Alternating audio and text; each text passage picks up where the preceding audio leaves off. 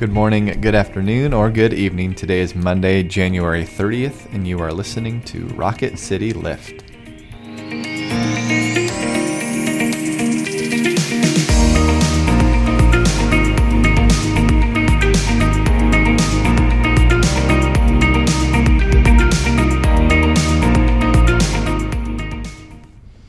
Everyone. Welcome to Rocket City Lift. I'm Tara Bolger. And I'm Brett Goodeman. We come to you three times a week and try to bring a bit of a spiritual lift to your day.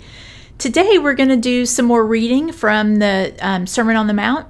Um, but before we do that, let's begin with prayer. Let us pray.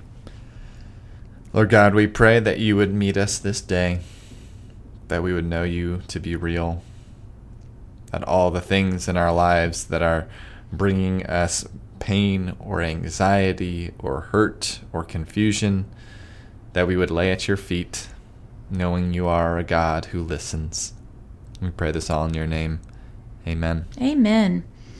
Our reading is from the Sermon on the Mount, just the selected verses 16 through 21 of the sixth chapter. So this is Jesus teaching. And whenever you fast, do not look somber like the hypocrites for they mark their faces to show others that they are fasting. Truly, I tell you, they have received their reward. But when you fast, put oil on your head and wash your face, so that your fasting may be seen not by others, but by your Father who is in secret, and your Father who sees in secret will reward you.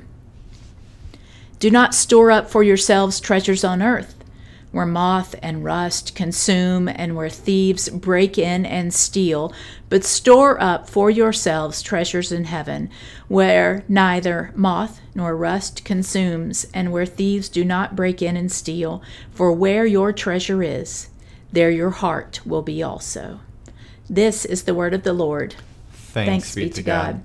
Tara, how are you, and what has been bringing you joy lately? Oh my gosh, this is such a ridiculous answer, but it's true. Um, I have for a couple years now really enjoyed weightlifting. And the way that works for me is I cycle through certain weeks where I do really heavy lifting, and this is like PR week, and I love it. I know that sounds so stupid, no, but um, fun to have those markers. Yeah, and it makes me feel good to see myself do something I haven't done before, mm-hmm. and at one time never thought was possible. Mm. So yeah, that's great. Obviously, I'm a roided out dude. That's that's there's a that's vein, where I'm there's headed. a vein popping out of Tara's forehead that's right, now. She's that's right.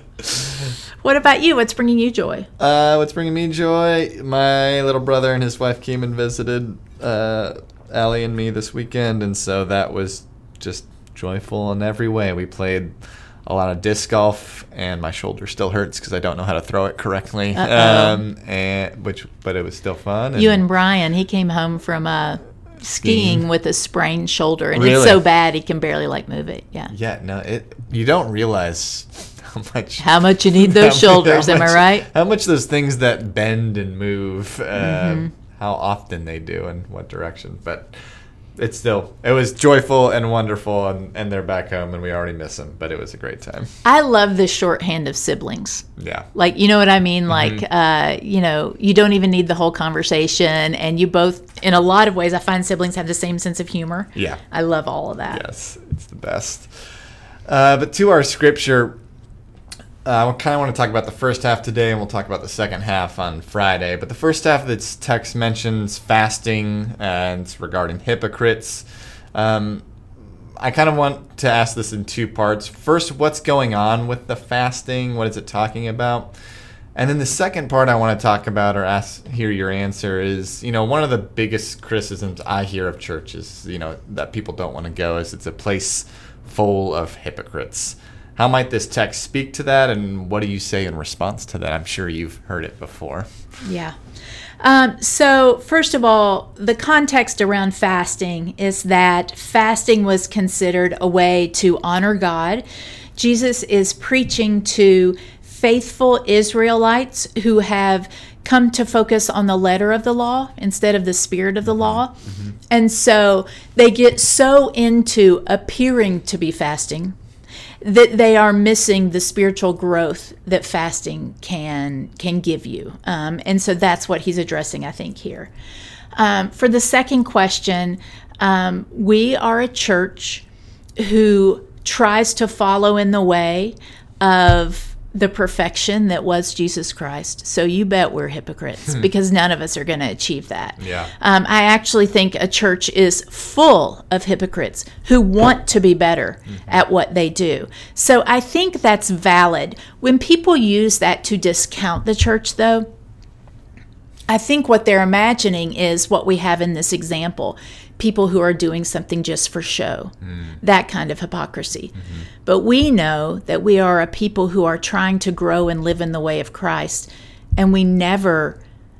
We can't force that, I think, in a lot of ways, and we can't a- attain the kind of perfection that Jesus did. And so we're that kind of hypocrite. Mm. And I will take a hypocrite that's trying to grow any day of the week. Mm-hmm. What do you think?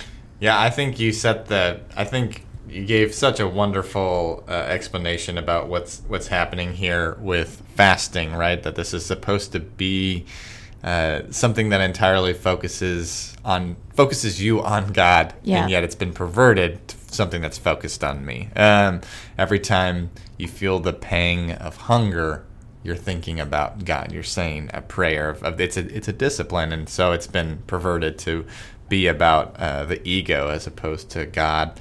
Um, and so, when it comes to the hypocritical question, yeah, I mean it's hard. I wouldn't say this to someone because if they told me that, they You're probably to be pastoral? they're probably they've probably experienced some other hurt in their life, and that's Yes. and that's why they feel that way.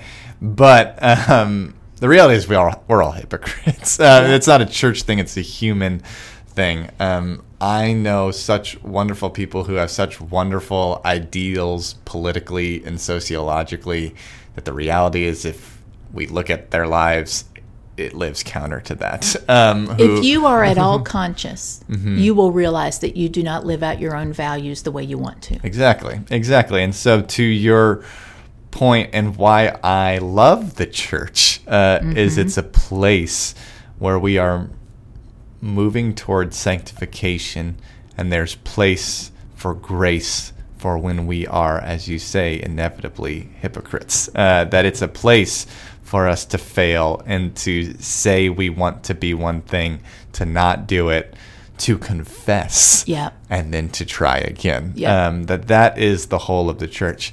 The danger becomes uh, when the church forgets about confession, uh, which is why I'm, I know we've said this a thousand times in this podcast. Confession, favorite part of the it's favorite part of the service. service. Uh, that if you're if you are not confessing individually or as a, and as a community, uh, then then I think that for me that that gives us the space to be hypocrites because we're acknowledging it. Uh, we acknowledge it every Sunday that we have not gone and cared for the poor as we've been called and say we want to.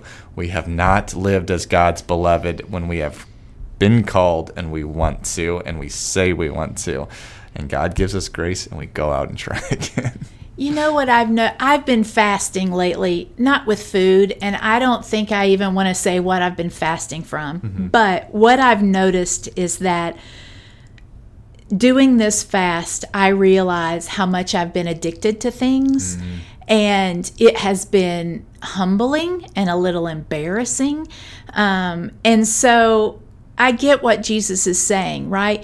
I can have the reward of telling you, Brett, this Lent, I'm giving up blah, blah, blah. Aren't I holy? Yeah. Or I can have the reward of really seeing myself, not liking what I see, and changing. And I think that's. I think that's what Jesus is getting at, and I think that's what we want as a church on the whole. Mm-hmm. We're going to end with a quote from Charles Spurgeon, who says, Sincerity makes the very least person to be of more value than the most talented hypocrite. Thank you all for being with us. We'll be back again on Wednesday. Now, may each of you go out to love and to serve, to be well, to care for yourselves and others, knowing that the grace and love of God is ever upon you. Amen.